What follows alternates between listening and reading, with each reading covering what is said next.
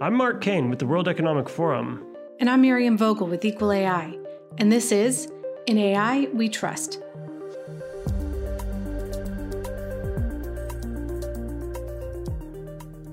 Mark, I am so looking forward to talking with Tim O'Brien today, who can give us a deep perspective on what Microsoft is doing in the ethical AI space and hopefully provide some insight in his own journey in this field.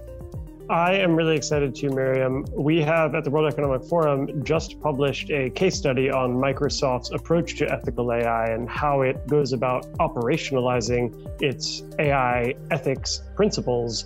And I just know from that work that there is a ton there. And I'm really excited to hear from Tim about what his experience has been like, uh, and in particular, how he has moved from the world of engineering to the world of marketing to now being a full time AI ethicist. It's going to be, I think, a really interesting chat. Looking forward to it. Let's jump in. Today, we are so pleased to be joined by Tim O'Brien of Microsoft. Tim leads the ethical AI advocacy at Microsoft and is responsible for the programs to drive and promote responsible development and use of technology, inclusive public policy, and the ethics of AI. Prior to this role, Tim was the head of global communications for Microsoft, managing communications and platform strategy.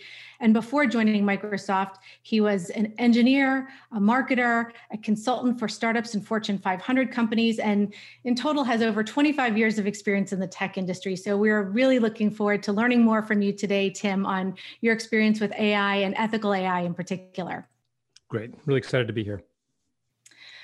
So, uh, Tim, one question for you that I'm curious about uh, uh, before we jump into the substance and content of your work. You're a successful tech executive, an engineer with an MBA, and uh, a full time job, to say the least. Why did you decide to spend this year studying law in addition to your full time job? Well, it was a it was an on again off again decision for a number of years. Uh, actually, when I was in engineering school, this is in the the late '80s. A lot of uh, engineers aspired to go to law school and become intellectual property lawyers. And this was on the eve of the software industry taking off like a rocket, like it did in, in the 90s. Uh, I was never much interested in uh, intellectual property. I was more interested in just law broadly. Uh, but as my career evolved, entanglements between the law and technology started to escalate in a way you just where you just couldn't look away. And it probably uh, the tipping point for me was was cloud computing, ten years ago. So it was an on again, off again decision, and I could just never justify uh, the commitment to a JD because I don't want to be a lawyer. I don't want to practice law. I don't ever want to see the inside of a courtroom. I just want to understand the domain. And uh, a JD just seemed uh, like high cost, low benefit relative to what I was trying to achieve in my career. And then I think combined with a bunch of other factors like declining JD enrollment, uh, I think a lot of fairly progressive law schools started coming up with uh, um, degree programs for non-lawyers. And when I started getting into this work and uh, AI, the legal entanglements even were beyond cloud computing. It's just kind of this whole impulse started all over again. So I started looking around, and sure enough, uh, University of Washington was one of those schools which created a Master of Jur- Jurisprudence program which is essentially a super intense 1L year, which is a, it's a law degree for non-lawyers who want to know the domain but don't want to actually practice law. So uh, I waited 20 years for that program to become available, signed up immediately, and that's what I've been doing for the last two years. And I just I just love it. That's fantastic, and um, just adding to your incredibly uh, diverse and rich background across all of these different domains. Um, so yeah, we'll we'll just jump into the the the, the interview here. Uh, you have done a lot of incredible work at Microsoft, and Microsoft, in the time that you have been there, uh, has really emerged as a leading voice and actor in the ethical AI and AI for good space. Uh, can you just walk us through kind of Microsoft's journey to get to where it is today and uh, what you see as being the key pillars of Microsoft's commitment to ethical AI? Well, it really started, I think, in, in a in a public way in 2016, where our at that time new CEO Satya Nadella had penned an op-ed piece in Slate entitled um, "Partnership for the Future," uh, which your listeners can look up. It, it, refers to the partnership between man and machine, and it, it, talked about our vision for AI was not to replace people, but augment what people could do. But in the closing paragraphs of that piece, he said, "By the way." uh, the potential for this technology to, to do harm is non-trivial. We need an empathetic framework uh, in which to think about things like fairness, um, privacy, security, accountability, and that was really the beginning of uh, a change of mindset uh, at the company around responsible innovation in, in, engineering. It was very much in its formative stage. I remember about five months after that, uh, we had our big annual developer event.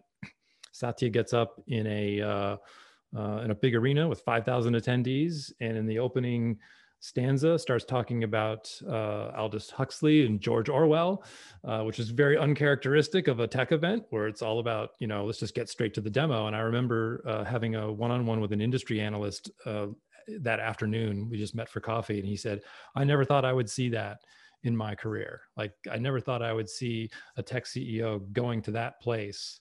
Uh, in that room, which by definition is supposed to be a really upbeat, high energy room, but it just it, it gives you an insight into, in this case, the senior leadership view of Satya's view of how we needed to think about this. And shortly thereafter, we published a book, um, was authored, uh, co-authored by Brad Smith, who's our president and chief legal officer, entitled "The Future Computed," which your listeners can also download for free. It's like 70 pages, and 20 of the pages are high-res imagery, so it's a quick, quick read. But that's where the the principles are uh, really established around the need to be fair, accountable, transparent, secure, safe, inclusive. And this is the frame through which, ever since then, we've been thinking not only about design, development, deployment, and use of these technologies, but also sales. Because, you know, as a platform company, we need to bring our customers with us wherever we go. And uh, that's what I've been spending most of my time on since since that since then, really talking to customers uh, about what we're doing to to rethink the innovation process for lack of a, a better term. Well, so it's clear you're having this conversation day in, day out. It started out as very novel to be talking about ethical, responsible AI a few years ago. Uh, there's now a lot of conversations about it, to say the least, and I'm sure it's filled your days and nights. Uh, so I'm curious, in all those conversations, what do you think people are missing?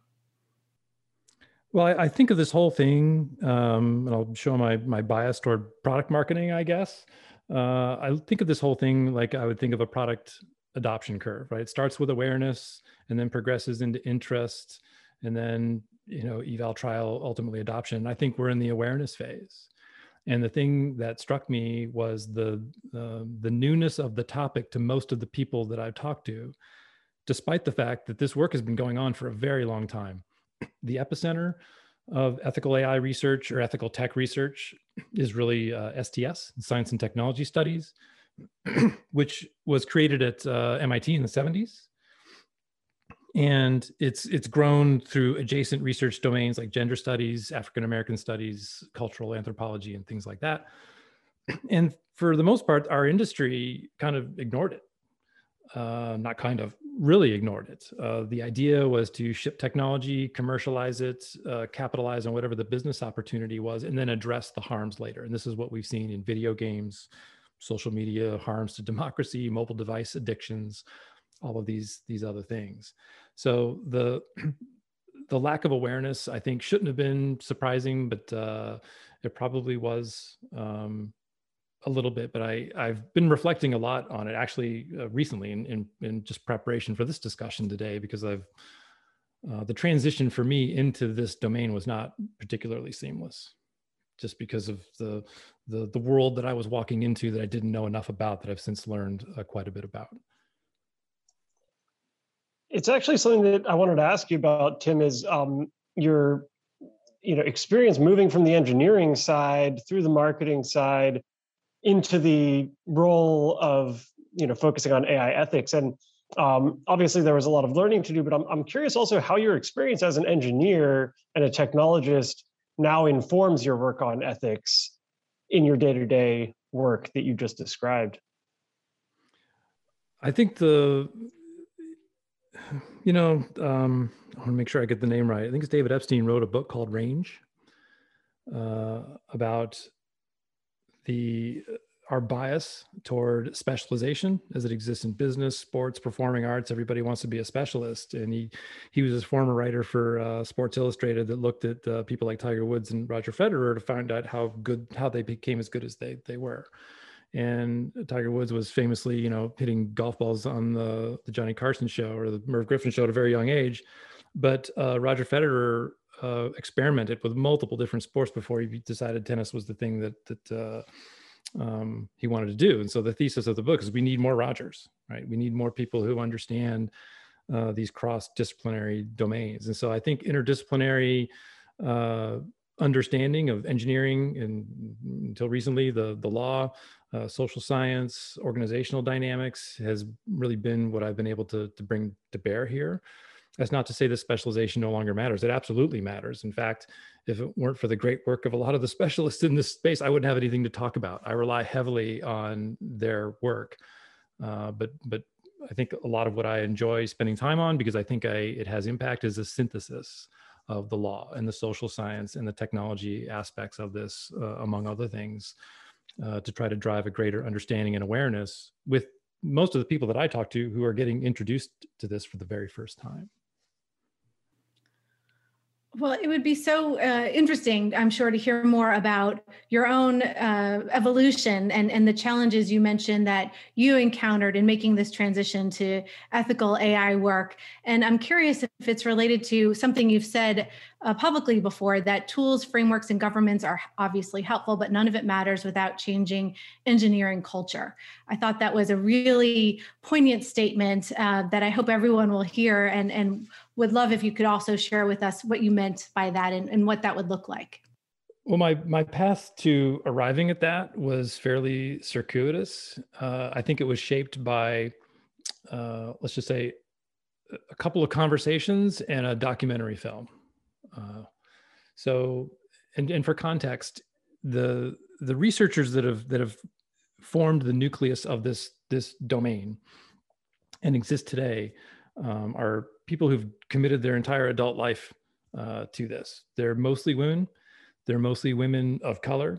They took massive personal and professional risks to pursue this field of study. They've endured a lot of abuse along the way and in trying to get the industry to pay attention to the potential impact and harms from technology. So right around 2017, 2018, um, by the time I decided, you know, this is what I want to do, I feel a strong sense of purpose here.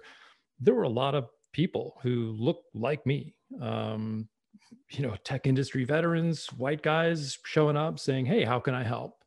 And not all of their motives were necessarily virtuous. People want to build out a personal platform for themselves you know kind of imagine if i was i was really really honest with myself i would imagine imagine me in a in the in the kool-aid guy suit you know from the commercial kind of just busting through the brick wall saying hey i'm, I'm here to help.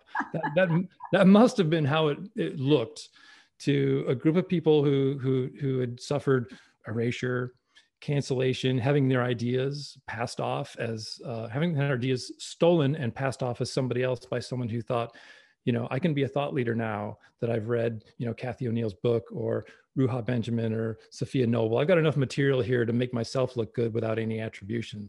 so you couldn't blame them for being suspicious or skeptical about this this big conversation was kind of all happening at once and a lot of the actors entering the mix were for folks like me so um, if I did anything right, I think it was having the self awareness to, to, to see like this was happening, and that I needed to find my voice in a way that was uniquely additive and contributory, and not just like uh, passing off other people's ideas as my own. I went to uh, so conversation number one. I went to a, a coworker friend of mine, she works in Microsoft research, a very well-known um, deep domain expert in AI ethics. And I, I said, look, you got to, I trust her immensely, right? I said, you have to tell me, am I wasting my time here? Or can I possibly be credible doing this, giving all this, given all this other, these other dynamics? And she said, from the standpoint of lived experience, no, of course not. Um, you've never suffered sexism, you've never suffered bigotry, you're never going to probably. Um, so don't make the mistake of trying to speak on behalf of communities you don't belong to. Um, but as far as advocacy goes and allyship, absolutely. It's great that you're doing this. We need more people like you in this fight. You just have to identify where's the line between advocacy, which you should be doing, advocating for, for groups of people who are harmed by tech, and not stepping over that line and just speaking on behalf of them because that's a bad thing.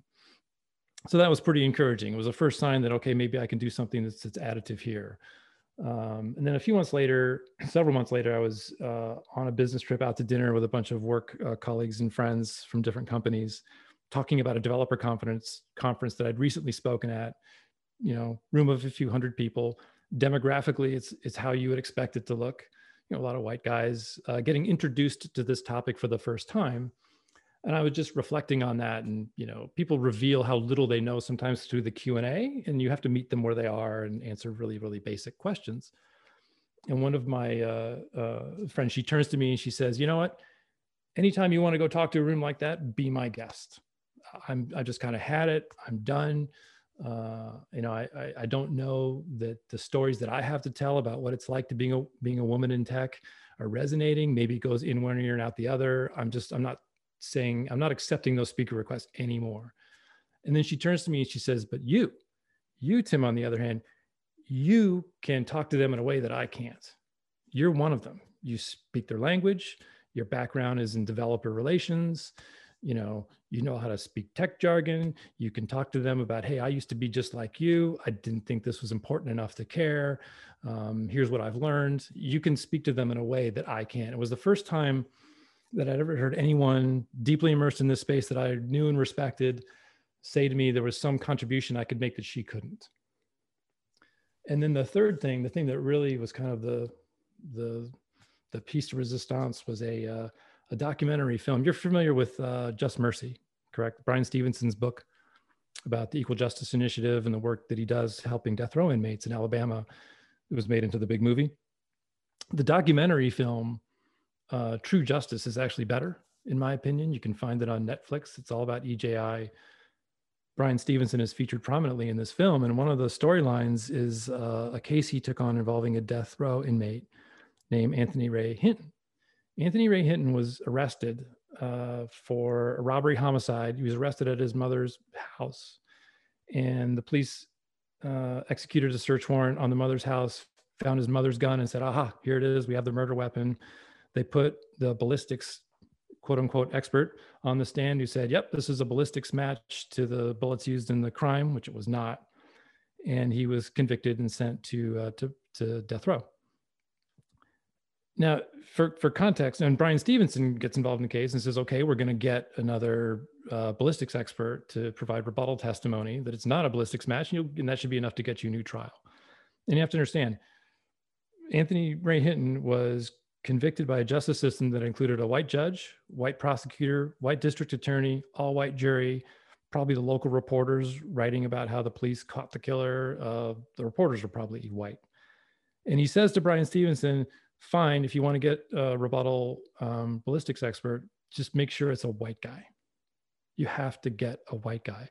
And the quote that he in the film that I just still hangs in the air for me today, he said, they'll only listen to their own kind and I, I, paused the movie. My wife said, What are you doing? Why are you pausing the movie? I said, Grab a pen. I need to write that down. And that was the first time it kind of occurred to me, knowing what we know about the tech community writ large, um, that demographically it's, it's, very white, it's very male, it's very um, heterosexual, cisgendered, you know, and there's some subset within that that says yeah it's time for change you know what can we do to make this a better thing? There's another side of the bell curve that says you know hey this is all rubbish i want nothing to do with this. And i don't think you're ever going to win those people over. But in the middle of the bell curve there's a set of people who may be open to this and we have to have to win them. But within that there's folks who um, as anthony ray hinton said they may only listen to their own kind it doesn't mean people who belong to marginalized communities or vulnerable communities shouldn't be telling their stories of bigotry and prejudice because I think those things are super impactful. Um, but there's a, there's a there's an additive piece to this uh, in, in which can help get that to break through. So that's that's really what crystallized all of this for me. It didn't happen overnight. It took a couple years actually for me to get that level of clarity. That's it's an incredibly rich story and and and, and a lot to, to unpick there I think this theme of meeting people where they are um, in order to help get them, uh, you know, where we want them to be and where we want the space to be is um, is is important, and it's something that uh, has come up in a number of our conversations. Just to expand that a little bit um, more broadly, you know, one thing that's interesting about your work and Microsoft's work is that you do this work all over the world, uh, all around the globe, um, uh, and there are uh, obviously, you know, big differences in terms of the cultural norms and uh, even the conceptions of ethics uh, in a lot of the different regions where you work. So I'm just curious, kind of, you know, how you navigate those differences across cultures and societies. Um, how do you meet the different places where you work where they are while also holding true to to Microsoft's values and its its its kind of north star? I rely very heavily on uh, our local teams. Microsoft has a business presence in somewhere on the order of 190, 195 countries around the world. So there's I have I have a very rich set of resources I can call upon in the form of coworkers and our global subsidiaries to say what do I need to know about these uh, touchy subjects.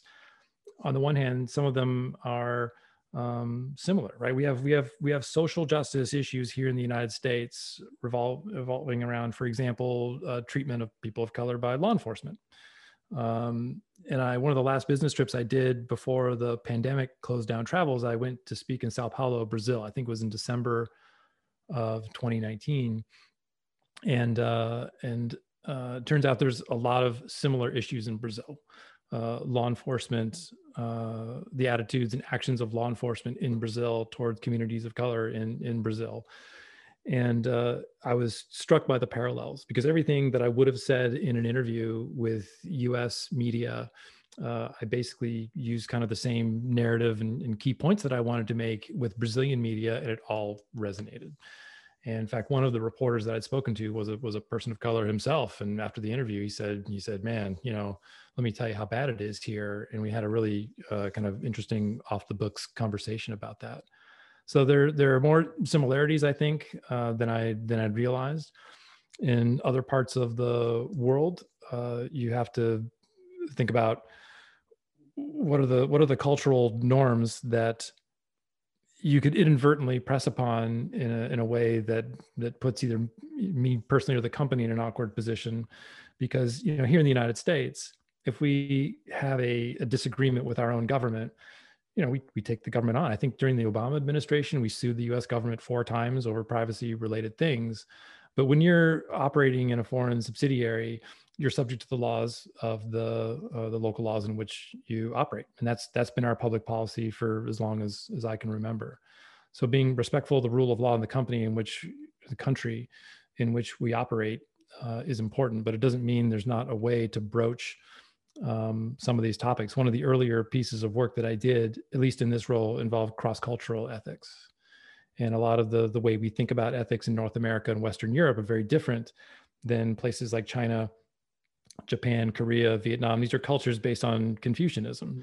So just understanding some of these cultural underpinnings that go below, you know, the rule of law or the government's policy or any of those sorts of things is is in, incredibly important. When you're in a place where um, social order is the is the most important thing and you're speaking like an american you know yammering on about the constitution and individualism it's you're just going to talk right over the heads of, of that audience so you really need to know uh, who you're talking who you're talking to from a, the standpoint of cross-cultural dynamics well, and I think that blends so nicely with your point, and, and thank you for sharing your personal journey into this work, uh, where there really is a role for everybody. And it's not just uh, a good thing to do, it's a mandate. We need to have different voices. Uh, we need white dudes to be caring about this uh, in tech company and as consumers and elsewhere. We need uh, cross cultural uh, awareness so that we can build AI that is inclusive and supportive of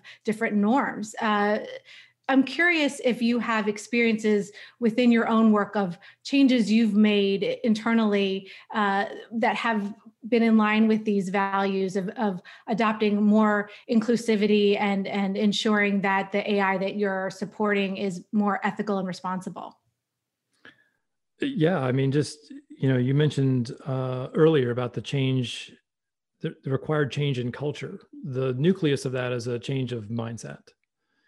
and it doesn't matter how many checklists you have or how many tools you have to employ or how many frameworks you have at your disposal to crystallize your thinking about some of these issues if you're not in a mindset of saying i'm open to thinking differently about this i have a much broader view uh, of the things than i had before um, then you you can't help but to think differently about them the thing that i came to realize is that uh, when it comes to harms from technology or any anything really that involves uh, sexism, prejudice, bigotry, I have absolutely no proximity to any of those harms. I wake up every day with the option of looking the other way and just ignoring it and say, you know, this is somebody else's problem. It's not my fight to fight. And I'm embarrassed to say I've spent probably most of my uh, life exercising that option, not for lack of empathy or um, animus, just just complete utter lack of awareness. Had no idea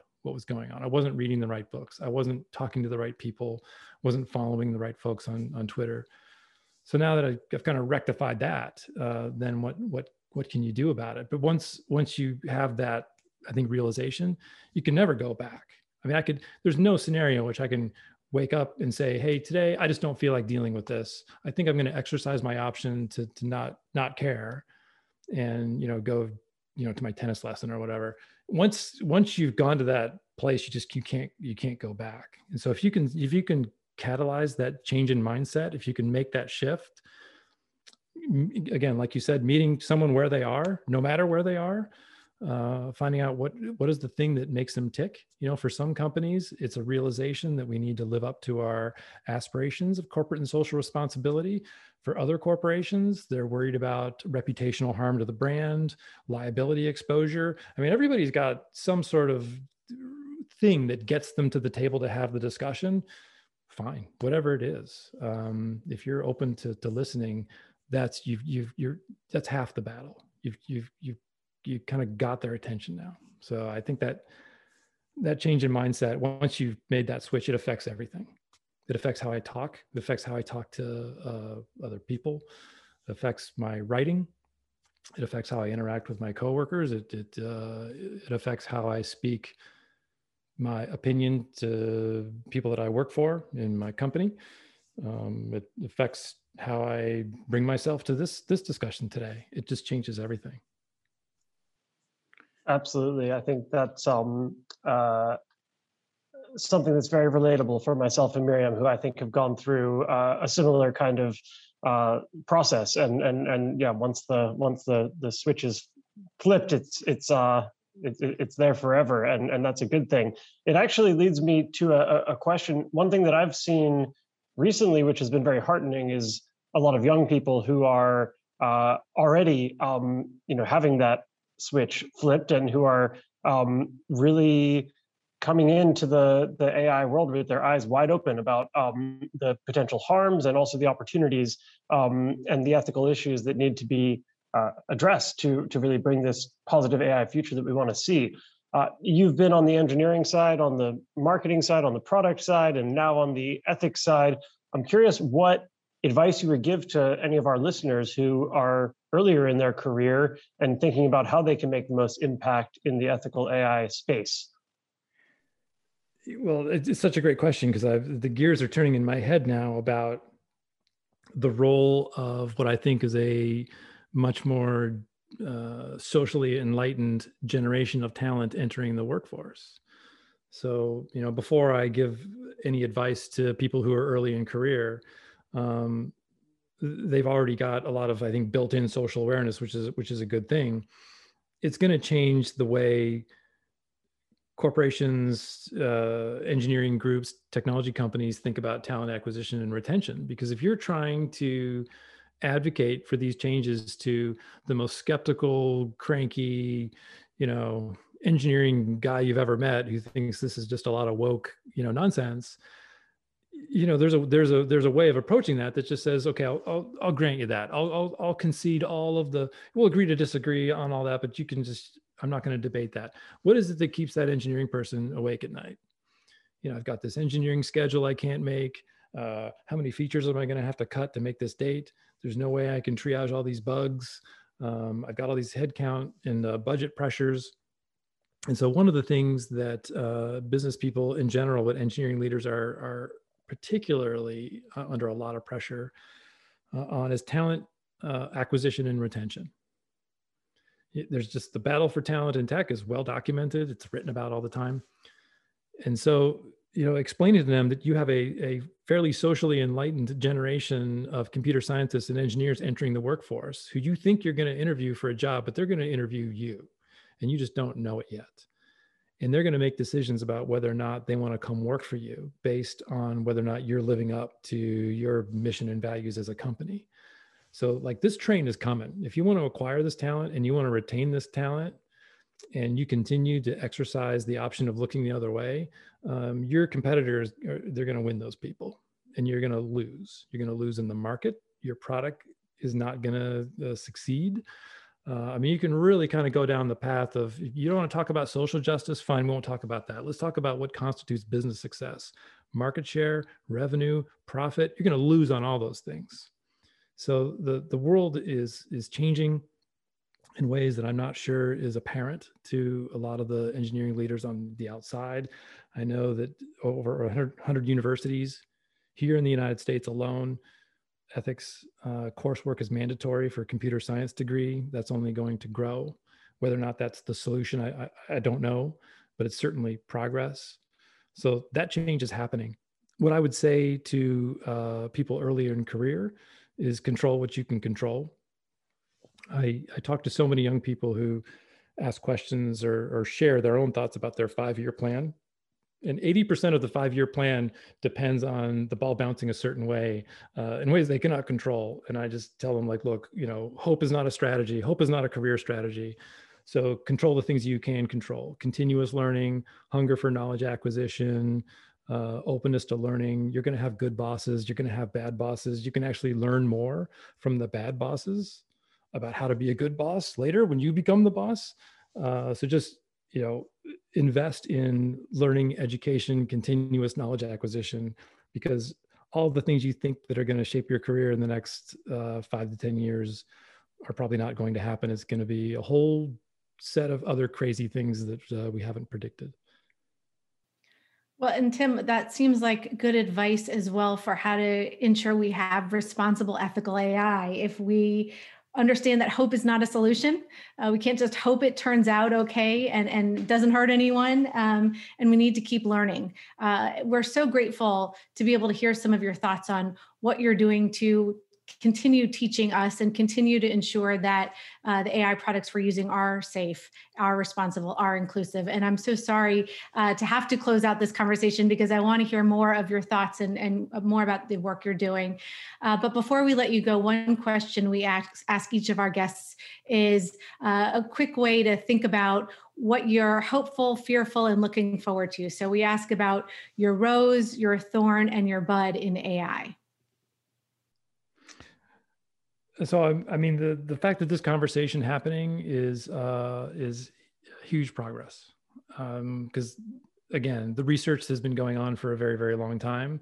It just no one's been paying attention to it. So now that the attention is is there um, that's a good thing. Um, I I do worry a little bit about it being compartmentalized as a specialty. Um, a colleague of mine shared uh, an article that was written, I think, by a former Google engineer and published in the Boston Globe a couple years ago about the view of engineering ethics in previous case studies involving things like buildings falling over, bridge collapses, aviation disasters. And every one of those cases, the engineers or the designers, the creators involved said, you know, oh, we have an ethical specialist. Is that person over there? My job is just to design to this this thing. Um, I do worry about that uh, I do think that um, it needs to be everybody's job. Hence, the change in culture, the change in mindset. Everyone has to uh, uh, to think about this. And um, I guess the, the last piece would be the one that we, we we just talked about. There's a generational shift. We're in a social moment as a as a society, as a country, at least, um, maybe in the world. And I think we can't underestimate the impact of that on this narrow domain that we're talking about today, because, you know, ultimately, the people that uh, made the decisions that led to the situation we have today are ultimately going to retire and disappear and you're going to have a, a, a, new generation of leaders entering the workforce with a completely different mindset about everything from um, uh, impact of the things we build on people and society to uh, sustainability uh, to, to, privacy in a world that's awash in data and a whole slew of other uh, uh, things that I know that you talk and write about quite a bit. So uh, I I am hopeful for that that generational shift uh, really affecting this in a positive way. Well, thank you, Tim, for giving us so much to be hopeful about and so much to think about today. It's really a pleasure to talk to you, and um, I hope we'll get to continue the conversation. Yeah, me too. Take care, Tim. Thanks so much. Thank you. Well, that was really a, a, a rich conversation, I thought, Miriam. Um, Tim has had an extraordinary uh, experience professionally, but also personally in terms of his evolution and his transition from a technologist to a technology ethicist. Uh, curious what you thought and any anything that jumped out in particular. I'm really struck by his approach of humility. He seems deeply uh, aware of how he fits into his space, his where he lacks, uh, where he needs to be inclusive of others, and I would imagine that that speaks to how he thinks about responsible and ethical AI in understanding shortcomings, in understanding where you need to be inclusive and, and solicit the feedback of others with other experiences.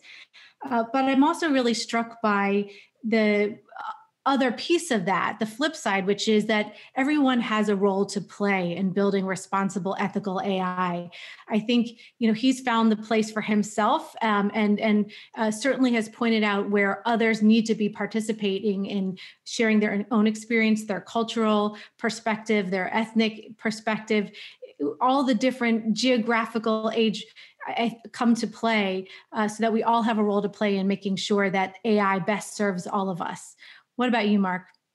I, I agree. I was really impressed by uh, Jim's humility and his self awareness of his own position within the AI ethics conversation. And he's uh, obviously just given a lot of thought to what he can most usefully do. One of the things that jumped out is that he feels he can be a sort of a diplomat or an emissary who can meet the engineers where they are, uh, which is often not where probably their companies or the broader society would like them to be uh, in terms of awareness of and, and proactively uh, working towards uh, you know addressing ethical issues in technology he's able to meet them where they are to speak their language and to, to help bring them along with him and with the company. I thought that was really impressive and and, and just very important. I also thought that his advice uh, and his his thoughts on the um, future of the AI and tech workforce were really interesting. Uh, he obviously uh, thinks and, and, and makes a persuasive argument that uh, younger people are coming into the workforce with much more uh, attentiveness to these kinds of issues. And um, I just thought it was interesting to hear him talk through what that means for companies and how they really need to adapt uh, if they want to continue to recruit and retain the top talent out there certainly an optimistic perspective, something we have to look forward to, and so much to consider. He's obviously given great thought to all the aspects of uh, ethical AI and all the questions that we posed today. Uh, just in all, a great conversation, and I can't wait for our next episode. I'm looking forward to it. Until then, take care, Miriam. Take care, Mark. You have just listened to In AI We Trust, hosted by Miriam Vogel from Equal AI and me, Mark Caine from the World Economic Forum. Subscribe to or download our podcast at Spotify, Apple Podcasts, or Google Play. We always welcome your feedback, and if you like the podcast, please rate us or give us a review. And to learn more or get involved, please visit us at www.equalai.org and www.weforum.org.